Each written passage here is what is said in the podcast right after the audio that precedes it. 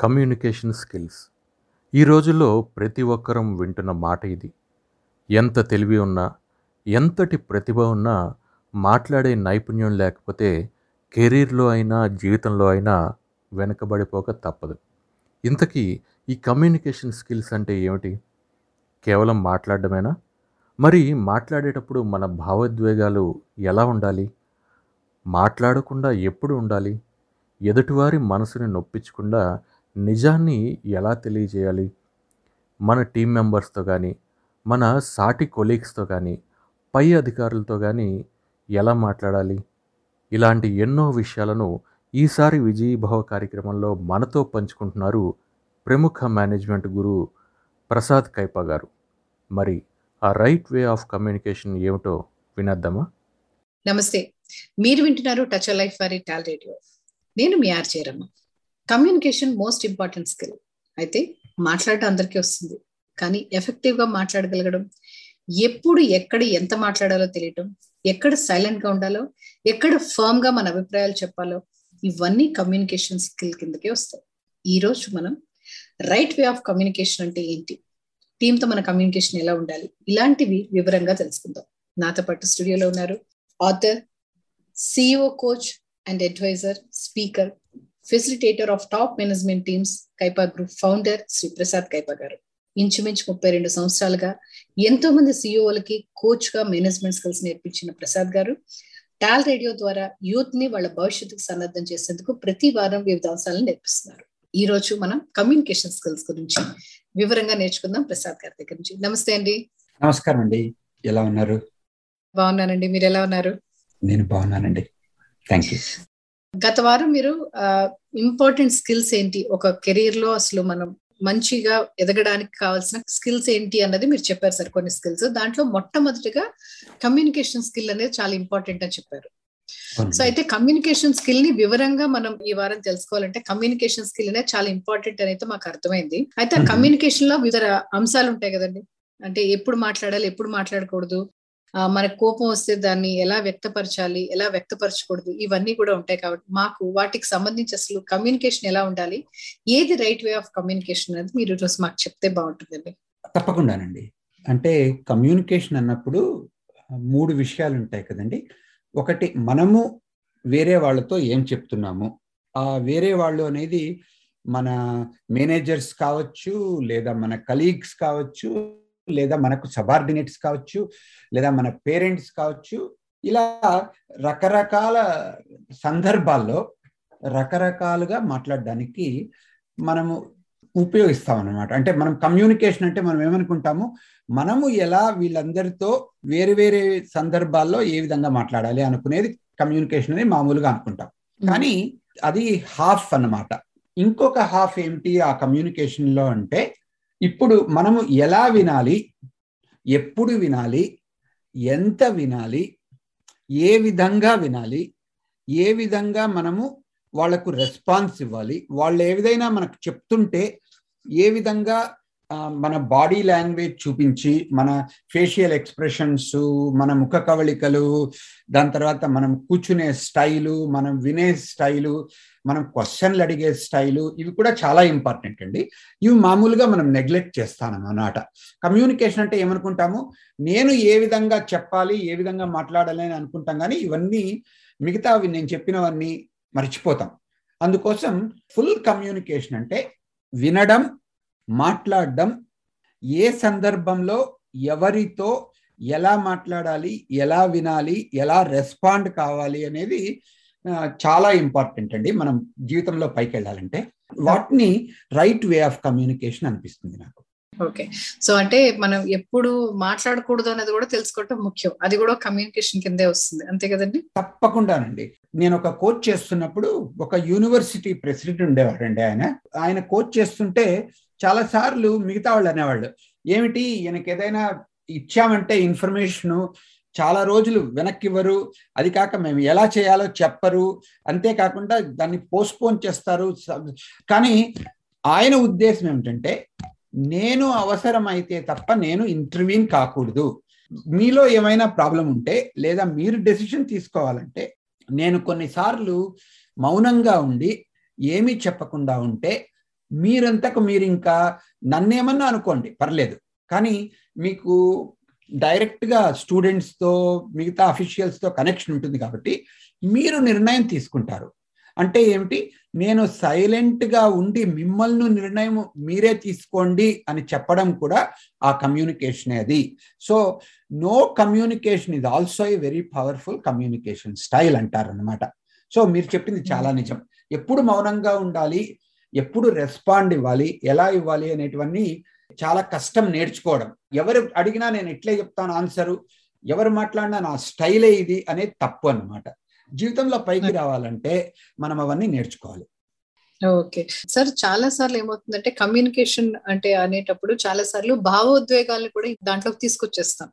అంటే ఆ నిమిషం నాకు కోపం వచ్చిందో బాధ అనిపించిందో లేదా చాలా సార్లు మాట్లాడేటప్పుడు ఆ అగ్రెసివ్నెస్ వాయిస్లో వినిపిస్తుంటుంది కొంతమంది. సో ఆ కమ్యూనికేషన్లో ఈ భావోద్వేగాలు రాకుండా చూసుకోవాలంటారా? లేదా భావోద్వేగాలతో మిళితమే ఉండొచ్చా? ఆ భావోద్వేగాలు అనేటివి రెండు రకాలు కదండి. ఎందుకంటే మనము చెప్పే ఆన్సర్లు వాళ్ళు అడిగినప్పుడు మీకు ఇంట్రెస్ట్ ఉందా? మీరు ఈ ఉద్యోగం తీసుకుంటే కానీ మీకు ఇంట్రెస్ట్గా పనిచేయగలరా అన్నప్పుడు పర్లేదండి. సరే మీరు ఇస్తే చేస్తామంటే చేస్తానండి అని అనుకోండి. అంటే ఏమిటి?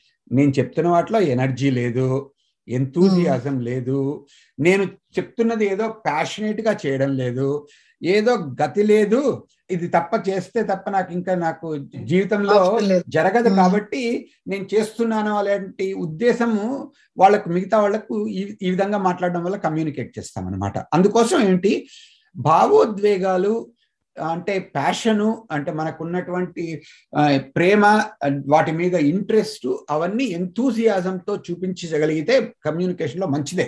మన ఉద్దేశాలను మరీ స్ట్రాంగ్గా నేను ఒక్కడే రైటు మీరంతా తప్పు అనే విధంగా చెప్పకుండా ఇది నాకు ఇష్టము అంటే వాటిని owning up to one statements అంటారండి. అంటే ఏమిటి నేను చెప్తున్నవి నాకు ఇష్టము ఇది నేను ఇలా అనుకుంటున్నాను అని మనం చెప్తున్న సెంటెన్సెస్లో యాడ్ చేసామంటే మిగతా వాళ్ళకి కన్ఫ్యూజన్ రాకుండా ఉంటుంది. మనం చెప్పే ఉద్దేశం ప్యాషనేట్గా చెప్పాలి.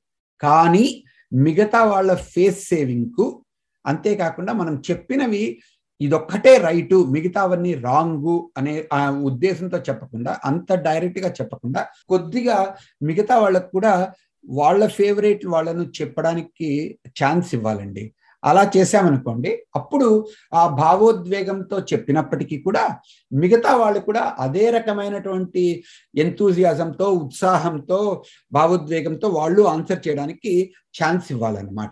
ఇది కొంచెం ట్రిక్కీ అండి. ఎందుకంటే మనము చెప్పినప్పుడు చాలా స్ట్రాంగ్గా చెప్తే మిగతా వాళ్ళకి ఛాన్స్ ఉండదు. చాలా వీక్గా చెప్తే మనకు ఒపీనియన్ లేదనుకుంటారు. కాబట్టి ఏ సమయంలో ఎట్లా చెప్పాలి ఎలా వాటికి రెస్పాన్స్ అవ్వాలి అనేది కొంచెం it is a learned behaviour అండి. కొంచెం నేర్చుకోవాలి కష్టపడి నేర్చుకోవాలి. అంత సులభంగా రాదు. ప్రాక్టీస్ చేయాలి మనం. ఓకే అండి. అండ్ సార్ ఇప్పుడు కొన్నిసార్లు మనం ఎదుటి వ్యక్తి స్వభావాన్ని బట్టి తను మాట్లాడే మాట తీరు బట్టి కూడా మనం మాట్లాడే విధానం అయితే ఉండాలి అంటారు కదా. సో అలా దానికి ఏదైనా మాకు టూల్స్ ఇస్తారా? ఎలా మనం ఎదుటి వ్యక్తిని బట్టి మనం మాట్లాడే తీరు ఎలా మార్చుకోవచ్చు అని? తప్పకుండానండి. ఏ సిచ్యుయేషన్లో ఉన్నాడు మనం మాట్లాడుతున్న వ్యక్తి అతని భావోద్వేగము లేదా అతని జీవితంలో జరుగుతుండే సిచ్యుయేషన్ ఎలా ఉంది? మనం మంచి వార్త ఎలా చెప్పాలి చెడ్డ వార్త ఎలా చెప్పాలి? దాని తర్వాత మనకు మనధర్మ శాస్త్రంలో కూడా అలాగే చెప్తారండి. కొన్నిసార్లు ఏమిటంటే మన ఇండియాలో ఏంటి చాలా మంది ఇప్పుడు చిన్నపిల్లలు కానివ్వండి పెద్దవాళ్ళు కానివ్వండి ఆ నేను నిజం చెప్తున్నాను నేను స్ట్రైట్ షూటరు నేను ఎప్పుడు తప్పులు చెప్పను అబద్ధాలు చెప్పను నేను పొలిటికల్గా నేను వచ్చాను అంటారనమాట కానీ మనధర్మ శాస్త్రంలో ఏమంటారంటే సత్యం బ్రూయాత్ ప్రియం బ్రూయాత్ నభ్రూయాత్ సత్యం అప్రియం అంటారండి. అంటే ఏమిటి? నువ్వు నిజమే చెప్పు అబద్ధం చెప్పమని ఎవరు చెప్పడం లేదు. కానీ ఆ నిజాన్ని మిగతా వాళ్ళకు ఏ విధంగా వినగలరు అనే సిచ్యుయేషన్ చూసి వాళ్ళకు ఆ నిజం ప్రియంగా ఉండే సిచ్యుయేషన్లో నువ్వు చెప్పగలిగితే నువ్వు చెప్పిన నిజాన్ని వాళ్ళు చాలా విలువగా తీసుకుని ఆ ఫీడ్బ్యాక్ని తీసుకుని ఆ నిజం ద్వారా వాళ్ళు పైకి ఎదగడానికి ప్రయత్నిస్తారు. ఆ నిజాన్ని నువ్వు కుండ బద్దలు కొట్టినట్లు ముఖం మీద చెప్పేసి వాళ్ళు ఏ సిచ్యుయేషన్లో ఉన్నారు వాళ్ళకు జీవితంలో ఏం జరుగుతోంది అవన్నీ తెలుసుకోకుండా నువ్వు నీ నేను చెప్పే నిజం నేను చెప్పేస్తాను తర్వాత నీవు ఏమైనా చేసుకొని వదిలిపెట్టేస్తే అది సమంజసం కాదు తప్పు. అలా నిజాలు చెప్తే కూడా వాళ్ళు వినరు. నువ్వు బ్యాడ్ అనుకుంటారు. ఆ ఫ్యాక్ట్ను కూడా ఆ నిజాన్ని కూడా తప్పు అని అనుకుంటారు. అలా అంటున్నామనే కానీ నువ్వు అబద్ధం చెప్పక్కర్లేదు. కానీ సమయం చూసి ఎప్పుడు నిజం వాళ్ళకు ప్రియంగా ఉంటుందో ఆ సమయంలో చెప్పు అంటాడనమాట. అంటే ఏమిటి? ఈ కమ్యూనికేషన్ అనేది ఎప్పుడు చెప్పాలి? ఎలా చెప్పాలి? వాటిని కొంచెం షుగర్ కోట్ చేయాలా? ఇవన్నీ ఎస్పెషలీ మనము ఉద్యోగాల్లో చేరిన తర్వాత quarterly feedback monthly feedback six months feedback రివ్యూలు చేయడం అని ఉంటాయి కదండి. ఆ టైంలో this becomes very very important అండి. ఓకే. కొంతమంది యాక్చువల్గా ఇందాక మీరు చెప్పినట్టు కుండ బద్దలు కొట్టినట్టు మాట్లాడటం. అంటే ఏంటంటే నేను అన్ని కరెక్ట్గా ఉన్నాను కాబట్టి నేను ఎవరికి భయపడక్కర్లేదు అని మాట్లాడే తీరులోనే కొంచెం ఒక అగ్రెసివ్నెస్ కనిపిస్తుంది. అది బాస్తో అవ్వచ్చు టీం మెంబర్స్తో అవ్వచ్చు. కొంచెం గొంతులో ఆ అగ్రెసివ్నెస్ కనిపిస్తుందండి. సో అది అలా మాట్లాడటం కరెక్టే అంటారా? అంటే దానివల్ల నేను నిజాయితీ పరుణ్ణి నేను నిజాయితీ పర్రాలని అనుకుంటూ ఎదుటి వాళ్ళని కొంచెం కమ్యూనికేషన్లో ఆ మార్ధవం లేకుండా మాట్లాడటం కరెక్టే అంటారా? లేదండి. అది మీరు నిజాయితీ పరులే కావచ్చు. అది మంచిది. ఆ నిజాయితీని మిగతా వాళ్ళని కూడా అలా నిజాయితీ పరులునే ఊహించుకుంటే నెంబర్ వన్ అలా ట్రస్ట్ ఉండాలి. ఎందుకంటే మిగతా వాళ్ళు కూడా మీరు చెప్పిన నిజాయితీని వాల్యూ చేస్తారు అని ఆలోచించుకుంటే కొంచెం మార్ధవం వస్తుంది. లేదు నేనొక్కడే నిజాయితీ పరుణ్ణి మీరంతా అవినీతి పరులు. మీరు చేస్తుండే తప్పు నేను చేస్తున్నది రైటు అనే అలాంటి యారగెన్స్ వచ్చిందంటే అది ఆత్మవిశ్వాసం అనరు అది అహంకారం అంటారు. అందుకే కొన్నిసార్లు అంటారు మీరు చెప్పేది మంచిదే అయినా కూడా ఆ విషయాన్ని చాలా రోజులు గుర్తుపెట్టుకోరు. కానీ మీరు ఏ విధంగా ఆ మంచిది కానీ చెడు కానీ మిగతా వాళ్ళకి చెప్పారో మీరు మాట్లాడినప్పుడు వాళ్ళని ఎలా ఫీల్ అవడానికి ఎక్స్పీరియన్స్ చేయించారో ఆ ఎక్స్పీరియన్స్ మాత్రం వాళ్ళకి జీవితాంతం ఉంటుంది అంటారండి. అంటే ఏమిటి? నిజాయితీ పరులైనా రైట్ మిగతా వాళ్ళను ఆ నిజం చెప్పి వాళ్ళను చాలా బాధ పెట్టేట్లయితే ఆ బాధ పెట్టిన సన్నివేశం ఆ బాధ పెట్టినటువంటి సమయం ఆ బాధ పెట్టినటువంటి ఫీలింగ్ అనేది వాళ్ళకు జీవితాంతం ఉంటుందండి. ఇది బ్రెయిన్ రీసెర్చ్లో కూడా చెప్తారనమాట అలాగే. అందుకే అంటే content is not as important but communication style ఆ ప్రాసెస్ ఎమోషనల్ ఇంటెలిజెన్స్ ఆ ఫీలింగు మిగతా వాళ్ళ మీద కొంచెం మనం అటెన్షన్ పెట్టి చెప్తే మీరు పైకి ఎదగడానికి చాలా ఆపర్చునిటీ ఉంటుందండి. Okay okay. So any time మనం డిసగ్రిమెంట్తో ఉన్నా లేదా మనకు నచ్చకపోయినా దాన్ని కమ్యూనికేట్ చేసే విధానం అనేది ముఖ్యం. మనం ఏం కమ్యూనికేట్ చేస్తున్నాం దానికంటే కూడా కమ్యూనికేట్ చేసే విధానం ముఖ్యం. అంటే కమ్యూనికేషన్ చేసేయడానికి ఏ సమయంలో ఏ విధంగా ఎవరిని ఎంత మాత్రము చెప్పాలి ఏం చేయాలి అనేటివన్నీ తెలుసుకోవడం అనేదాన్ని చాలా ఇంపార్టెంట్ అండి. జీవితంలో ఏ సిచ్యుయేషన్లో పైకి వెళ్ళాలన్నా కాలేజ్ కానివ్వండి ఉద్యోగం కానివ్వండి సంసారం కానివ్వండి సమాజం కానివ్వండి వేటిలోనైనా కూడా పైకి వెళ్ళాలంటే ఎలా చేయాలి? ఎవరితో ఎప్పుడు ఎట్లా మాట్లాడాలి? ఎంత మాట్లాడాలి? ఎంత మాట్లాడకూడదు? ఏ విధంగా మనము రిలేషన్షిప్ పెంచుకోవాలి అనేది చాలా చాలా చాలా ఇంపార్టెంట్ అండి. అందుకే ఇది ఫస్ట్ మాట్లాడుతున్నాం మనం. ఓకే.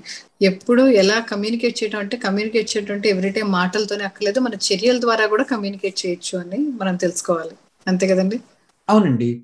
సార్ మన మెయిన్ మన దాంట్లోకి వస్తే రెండు విషయాలు ఉన్నాయండి. ఒకటి చాలా సార్లు మన డిసగ్రిమెంట్స్ని ఎట్లా కమ్యూనికేట్ చేయాలనేది ఒకటి.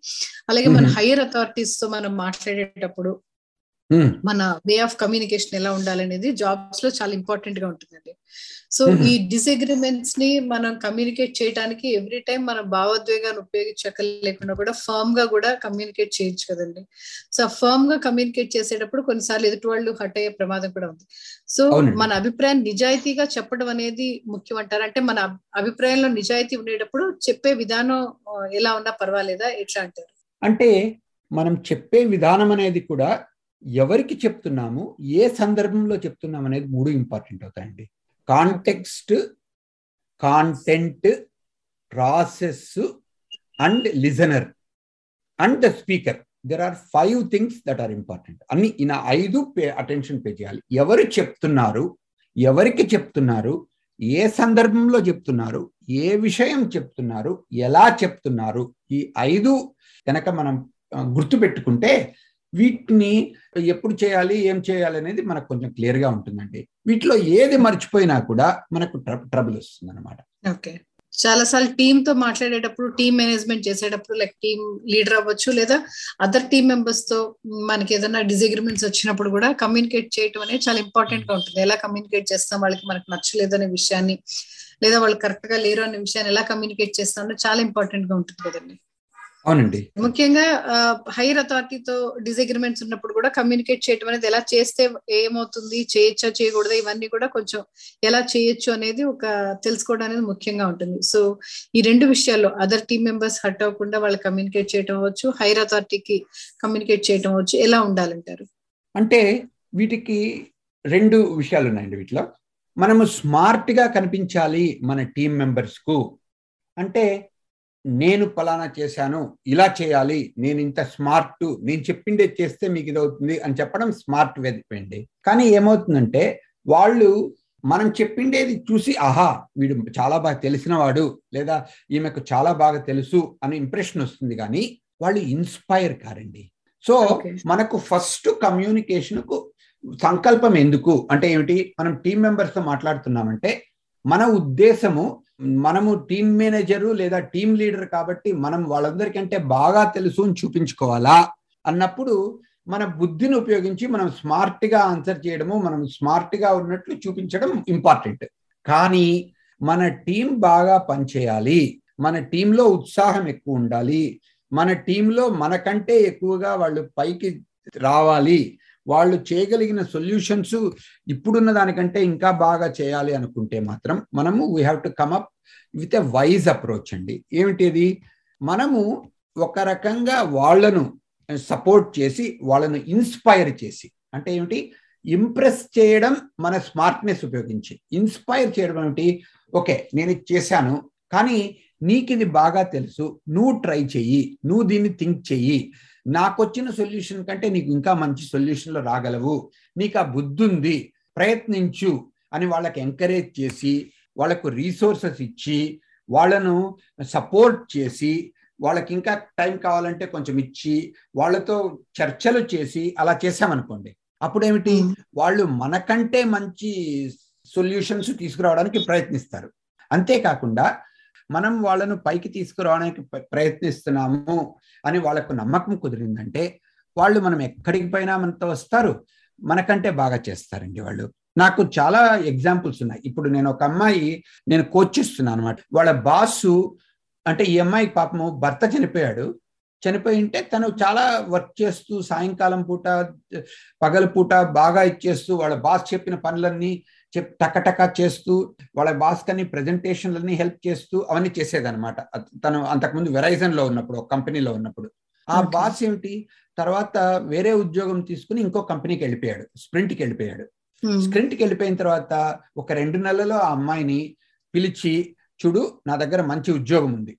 నేను నీకు అక్కడ నువ్వు వెరైజన్లో నీకు పలానా ఇచ్చేవాడిని కదా నీకు మేనేజర్గా ఉండేదాన్ని నువ్వు. ఇక్కడ నేను సీనియర్ మేనేజర్గా ఉద్యోగం ఇస్తాను నీకు. నీకు ఇంకా మంచి డబ్బులు ఇచ్చేస్తాను నువ్వు నాతో బాగా పనిచేస్తావు నువ్వు. నువ్వు నువ్వు నేను బాగా కనెక్ట్ అయ్యి మంచి మంచి వర్క్ చేశాము మనము వెరైజన్లో ఇక్కడొచ్చి నువ్వు వర్క్ చేస్తావా? అంటే ఆ అమ్మాయి అతన్ని నమ్మి సీనియర్ మేనేజర్గా అయిపోయి ఇచ్చేస్తే ఆ అమ్మాయి ఎంత బాగా ఎదిగిందంటే వాళ్ళు ఇప్పుడు టీ మొబైల్ వాళ్ళు స్ప్రింట్ను కొన్నప్పుడు ఆ అమ్మాయిని ఆ అమ్మాయి బాసును ఇద్దరిని ఆలోచించి ఆ అమ్మాయిని పెట్టుకుని వాళ్ళ బాస్ని తీసేశారు. అయ్యో ఓకే. టీం మెంబర్ అయినప్పుడు ఈ అబ్బాయి ఆమెను బాగా ఇన్స్పైర్ చేసి ఈ అమ్మాయికి అన్ని పనులు నేర్పించి ఈ అమ్మాయి బాగా ఇంట్రెస్ట్గా పనులు చేసింది కాబట్టి ప్రమోషన్లు ఇప్పించి వేరే ఉద్యోగానికి పోయినా ఆ అమ్మాయిని అక్కడికి తీసుకుని వచ్చి ఆ అమ్మాయిని రెస్పెక్ట్ చేసి మంచి ఆపర్చునిటీస్ ఇప్పించి తన ఉద్యోగము పోయినా ఆ అమ్మాయి ఉద్యోగం ఉండేటట్లు ఆపర్చునిటీ క్రియేట్ చేశాడు కాబట్టి ఈ అమ్మాయి ఇతను ఈవెన్ ఇప్పుడు టీ మొబైల్లోనే వాళ్ళు డైరెక్టర్ పొజిషన్ ఇచ్చినా కూడా she says I want go with him కొంచెం తక్కువ జీతం వచ్చినా కూడా పర్లేదు నేను వెళ్ళిపోతాను అతనితో. ఎందుకంటే అతనితో నేను చేస్తే అతను నాకు ఎప్పుడు హెల్ప్ చేస్తాడు. I will grow when I work with him అలాంటిది. అన్ని రకాలుగా అంత బాగా అతను టీం మెంబర్ని సపోర్ట్ చేసి ఇన్స్పైర్ చేసి అలా వాళ్ళని డెవలప్ చేశాడంటే అలాంటి మేనేజర్లు దొరకడం చాలా కష్టం. మనము అలాంటి మేనేజర్లుగా కావాలి అలాంటి టీం లీడర్లుగా కావాలి అనేది ఏ విధంగా ఆధారపడింది? కమ్యూనికేషన్ మీద ఆధారపడింది. అందుకే మన టీం మెంబర్స్ను వాళ్ళకు రాకపోయినా కూడా వాళ్ళను పుట్ డౌన్ చేయకుండా వాళ్ళను ఇన్సల్ట్ చేయకుండా మనకు తెలిసిండేది వాళ్ళకు చెప్పించి నేర్పించి వాళ్ళని రెస్పెక్ట్ఫుల్గా వాళ్ళని ఉపయోగించుకుని వాళ్ళకు మనకు మంచి సంబంధాలు పెంచుకుని వాళ్ళతో మంచి పనులు చేయించుకోగలిగి కలిగినామంటే మనం ఎక్కడికి పోయినా వాళ్ళు మనతో వచ్చి బాగా మన మనతో పనిచేసి మనమల్ను వెతకడానికి దాని తర్వాత వాళ్ళు ఎదగడానికి ప్రయత్నిస్తారు. కమ్యూనికేషన్ వల్ల అది చాలా మంచి విలువ అన్నమాట. కానీ దీని గురించి చాలామంది పనిచేయరండి అది అన్ఫార్చునేట్ థింగ్ కరెక్ట్ కరెక్ట్ అండి. అది మీరు అన్నట్టు మన మన కోసం పనిచేసే ఒక టీం అంటూ ఉంటే గనక అసలు గోల్ సెట్ చేసినా అవి సాధిస్తావా లేదా రీచ్ అవుతావా లేదా ఇట్లాంటి టెన్షన్స్ ఏమి ఉండవు. ఎందుకంటే మన కోసం ఆ టీం పనిచేస్తుంది. అవునండి. మన ఆలోచనలు చాలా బాగా చెప్పారు. Correct. So right way of communication అంటూ ఉంటే గనక ఒక రకంగా మనం ఎదుగుతాం మనతో పాటు మన పక్క వాళ్ళు కూడా ఎదుగుతారు అండ్ వాళ్ళు మనతో పాటు ఉంటారు.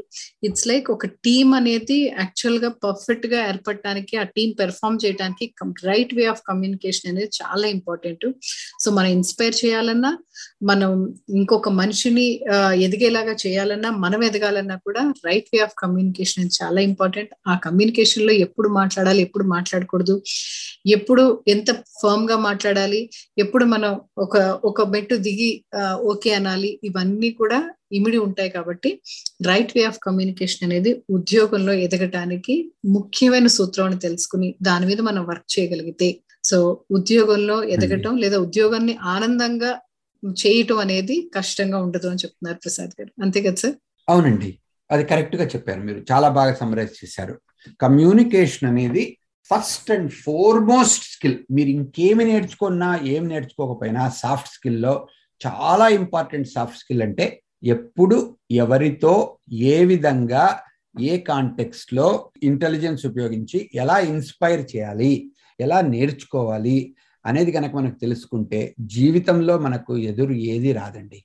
ఎంత పైకి ఎదగాలనుకున్నా కూడా మనకు ఛాన్సెస్ దొరుకుతాయి. ఇది first and foremost important and biggest weapon in our quiver thank you sir thank you so much so మాట్లాడటం అందరికీ వస్తుంది కానీ ఎఫెక్టివ్గా మాట్లాడటం ఎలా అనేది నేర్చుకోవాల్సిన విషయం అని మాత్రం అర్థమైంది. ఎందుకంటే మనకు మాట్లాడటం వచ్చు కదా అని ప్రతి ఒక్కళ్ళు అనుకుంటారు. దీంట్లో నేర్చుకోవడానికి ఏముంటుంది కానీ ఈ రోజు మీరు చెప్పిన తర్వాత అర్థమైంది ఏంటంటే మాట్లాడటం అనేది చాలా అంటే ట్రైనింగ్ అవ్వాల్సిన విషయం అని అయితే అర్థమైందండి పర్ఫెక్ట్గా మాట్లాడటం అనేది ఎలా అనేది ట్రైనింగ్ అవ్వాలి అండ్ తెలుసుకుని మాట్లాడాలి అనేది అర్థమైంది.